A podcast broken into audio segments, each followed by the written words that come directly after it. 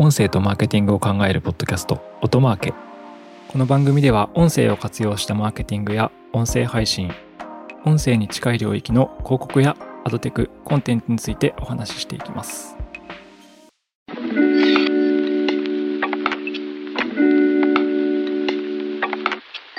皆さんこんにちは、オトナルの八木大輔です。本日も音マーケではデジタル音声広告や音声配信についての話題について話していきたいと思います。えー、本日は、えー、お便りをいただいてまして、音マーケでオーディオアドの基礎について話してほしいと。いう厳密に言うと Twitter のコメントをいただいています。でデジタル音声広告と言ったりとかオーディオアド、まあ、デジタルオーディオアドですね正確にはという、まあ、インターネットの音声広告の概要について本日は話していきたいなと思います。ちなみに我々オトナルという会社はですねデジタル音声広告の専業企業というか特化企業って感じですね。国内だと、まあ、我々だけなんじゃないかなって思うんですけどもインターネットの音声広告に特化した会社です。あのラジオ局さんだったりとか新聞社さんの配信の支援なんかもやっています。で今日はデジタル音声広告の基礎ということで話していければと思います。まずは、まあ、どんな種類があるのっていうところの基礎を今回は話そうかなとお話しようかなとまず言葉の定義というかあのデジタル音声広告とは何かというところなんですけどあの要はインターネットの音声メディアに、まあ、配信される広告ですと音声広告ですという形ですね。でこれまであの音声の広告だったりそもそも音声のメディアというのはラジオだったわけですよね。地上波放送、まあ、電波で流して電波で拾って、まあ、聞くと。でこれがインターネットの時代になってですね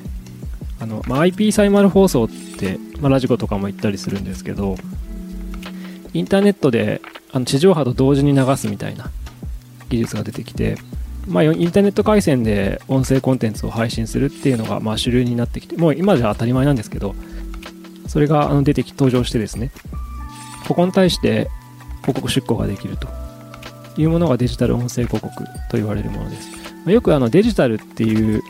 言葉を使うとなんかこう仰々しく聞こえるんですけどウェブメディアへの出向だったりとか、まあ、エスエヌエス の出向で行う、まあ、マーケティングのことをデジタルマーケティングなんて呼ぶのでこのインターネットの広告領域に関してはデジタルうにゃらら広告と言われたりします。でデジタル音声広告のまあ、大分類ですね、まあ、分類の仕方っていろいろあるんですけども、まあ、めちゃくちゃなんですかね基礎的なもう明確な分け方としてふたつあって、まあ、ひとつはネイティブ広告ともうひとつはインストリームというふうに私たちは定義しています。で、まあ、この言葉を聞くとウェブのメディアに慣れている方たちは馴染みあるかもしれないんですけどもうちょっと分かりづらいですよね。もう少しあのアメリカとかで使われている正しい言葉を言うとネイティブ広告というのは、まあ、Baked In Ads っていうふうに言われていたりします。まあ、これはですねあの、まあ、カンパケですねカンパケしてる広告であの音声広告配信って エムピースリー ファイルを入稿したりとか編集した音源を入稿して配信するっていう感じだと思うんですけどこの編集時に例えばさんじゅうびょうの音声広告を、えー、ミキシング音声編集でつなぎつなぎ込んで入れてそれを配信した場合これはあの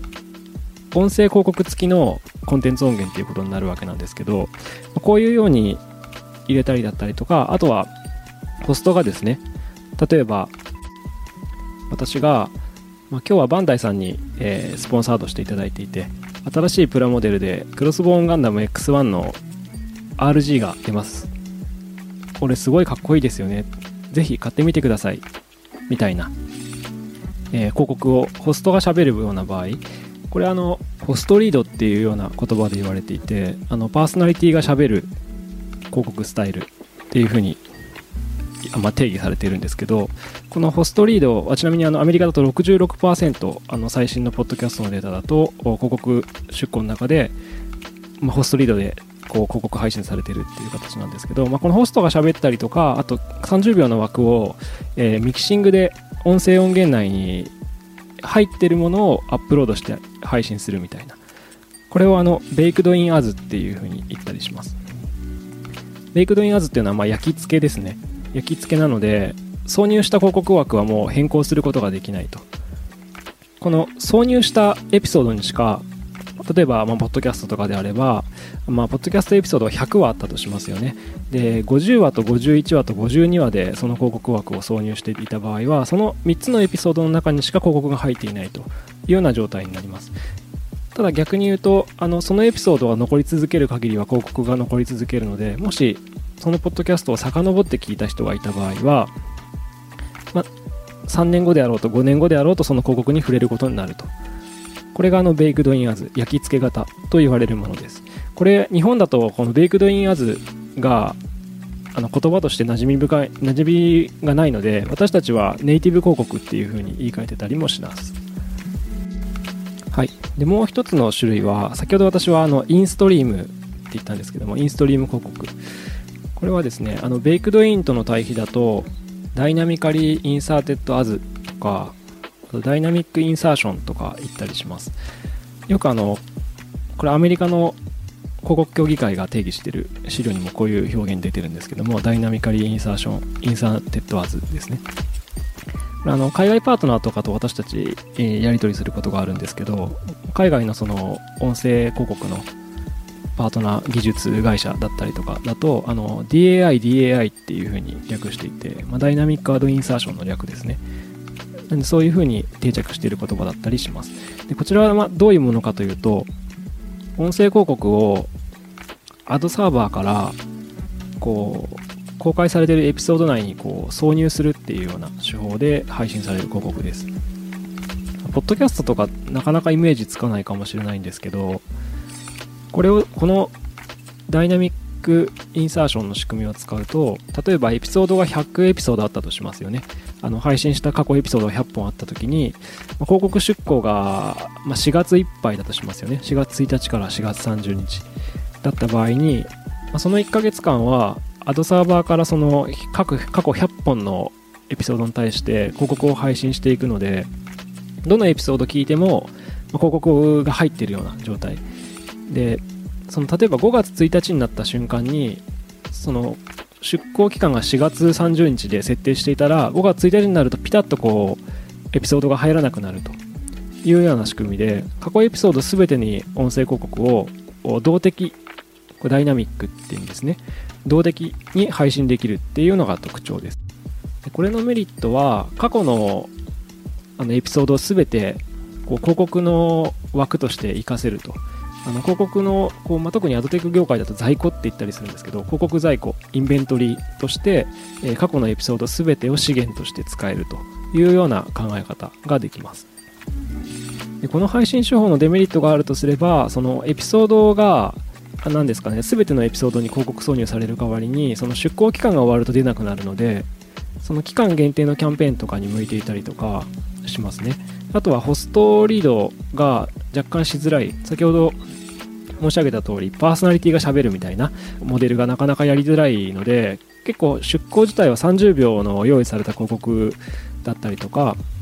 あのそのポッドキャストに作っているものかもしれないんですけど、こう番組と切り離されたものになることが多いかなという手法ですね。まとめると、ネイティブ広告、ベイクドインアズとインストリーム広告、ダイナミカリーインサーテッドアズ、もしくはまあダイナミックインサーションって言われるふたつの手法に、えー、音声広告は分けることができます。デジタル音声広告は分けることができますと。でちなみにですね、あのまあ、メディア、どんなメディアでこれがどういうふうに使われているのかっていう話はこの後少しできればと思うんですけど、まあ、ポッドキャスト、これ今聞いていただいている方はポッドキャスト聞いていると思うんですけど、あのポッドキャストの場合はどうなのかっていうと、あの実は日本はまだまだ市場が未成熟なのであれなんですけども、アメリカの最新のデータだとにせんじゅうきゅうねんどのこのデジタル音声広告、ポッドキャストの広告のこのネイティブ広告、ベイクドインアズとインストリーム広告、ダイナミカリーインサーテッドアズの内訳は、実はあの、まあ、ごじゅうごじゅうぐらいで、で、あのダイナミカリーインサーション、ダイナミックインサーションが よんじゅうはちパーセント、えー、ベイクドインアーズが ごじゅうにパーセント という市場の内訳になっている。つまり、まあ、先行するアメリカ市場とかを見ると、この動的挿入と、まあ、カンパケ型の広告っていうのの市場が、まあ、半分半分でバランス取れた感じで、えー、存在しているよっていう感じですね。あとは出向のその課金形態みたいなところで言うと、まあ、これはいろんなこう形態とか媒体の仕様にもよるんですけど、先ほどのインストリーム、えー、ダイナミックインサーション、ダイナミカリーインサーテッドアーツの場合は、えー、再生数課金、ダウンロード数課金であることが多いので、広告主にまあ優しいし出稿方法ですね。あの実際に配信方法、配信数が多かった場合に、その配信された分だけ、広告挿入された分だけお金を払うっていうような、その課金体系が取られていることが多いです。一方でベイクドインアズネイティブ広告の場合は、あの配信数は保証しませんみたいな、月間で、まあ、せんだろうかいちまんだろうがじゅうまんだろうが、多分その広告買うときにどれぐらいですよっていうのは言われると思うんですけど、まあ、保証はしなくて、これを配信することに意味があるんですよっていう形で、あのいちエピソードあたりの中に広告を入れることに対して、あのうん十万円みたいな形の出稿方法が多いかなと思います。まあ、このあたりも Web の広告の仕組みと同じですね。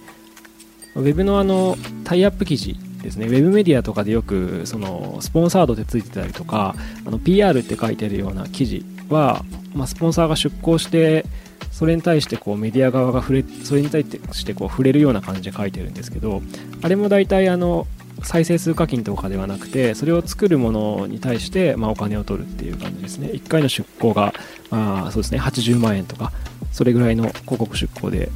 出稿しているケースが多くて、まあ、制作費込みでそのメディアのメディアがこう主体となって話していくみたいな。ウェブメディアだとタイアップ記事とかタイアップ広告とかって言われたりしますが、これがあのまさにベイクドインアズネイティブ広告ということですね。ちなみにポッドキャストの場合は、あの記事書くよりもはるかにこの広告を入れるのは楽なんですよね。あのじゅうびょう喋ればいいのでっていうところだと、すごくあのこのモデルは相性がいいですし、あのもっともっとその国内でも出向する企業さんが増えるといいなと私たちは思っています。あとはインストリーム広告、そのダイナミックインサーション型のモデルはそもそもどうやって導入するのっていう話なんですけど、これは特定のシステムを使ったりとかベンダーを介するとできるっていうモデルで、あの私たちオトナルはちなみにこのモデルをラジオ局さんだったりとか、あの新聞社さんなんかに提供していて、その動的な広告挿入ができるような、えー、広告モデルを提供しているっていうことになります。なので、まあ、もしご興味がある方がいたら、あの我々の方にご問い合わせいただければと思いますが、まあ、そういう形でですね、あのネイティブ広告とインストリームがありますっていう形で、に種類の広告パターンがあるっていうのがまずベースの考え方かなというところです。で、それぞれどういうメディアがこれやってるのかっていうところの頭出しだけをすると、今日本でプラットフォームとして結構広告が売れてるところは、まあ、ラジコとか Spotify とか Spotify の音声広告とかが多いかなと思うんですけど、あと最近あの YouTube の音声広告ですね、 YouTube オーディオっていうんですけどもが増えてきたりとか、あとは実は日本はまだ始まってないんですけど Amazon Music も広告挿入できる仕組みがあって、このあたりのあの大きめのプラットフォームはプラットフォーマーはですね、あのインストリーム型の広告モデルを備えていることが多いです。えー、再生数課金で再生された分だけお金をもらうっていうようなビジネスモデルで、あの広告販売がされています。まだあの進行形の、まあ、プラットフォームだったりとか、あとは単独のポッドキャストなんかはまだその広告プランみたいな形で、その枠に対していくら払えますっていう再生数課金とかではなく、まあ、出稿期間がどれぐらいですみたいな、もしくは、えー、何エピソードいっこのエピソードに対してそれを言及することによっていくらもらえますっていうような、あのネイティブ広告、ベイクドインアズ型のモデルが主流かなというふうに思います。ということで、この辺りはまたちょっと深掘りはまた次回やっていければと思いますが、今日はネイティブ広告、ベイクドインアズとインストリーム広告、ダイナミカリーインサーテッドアズについてお話ししました。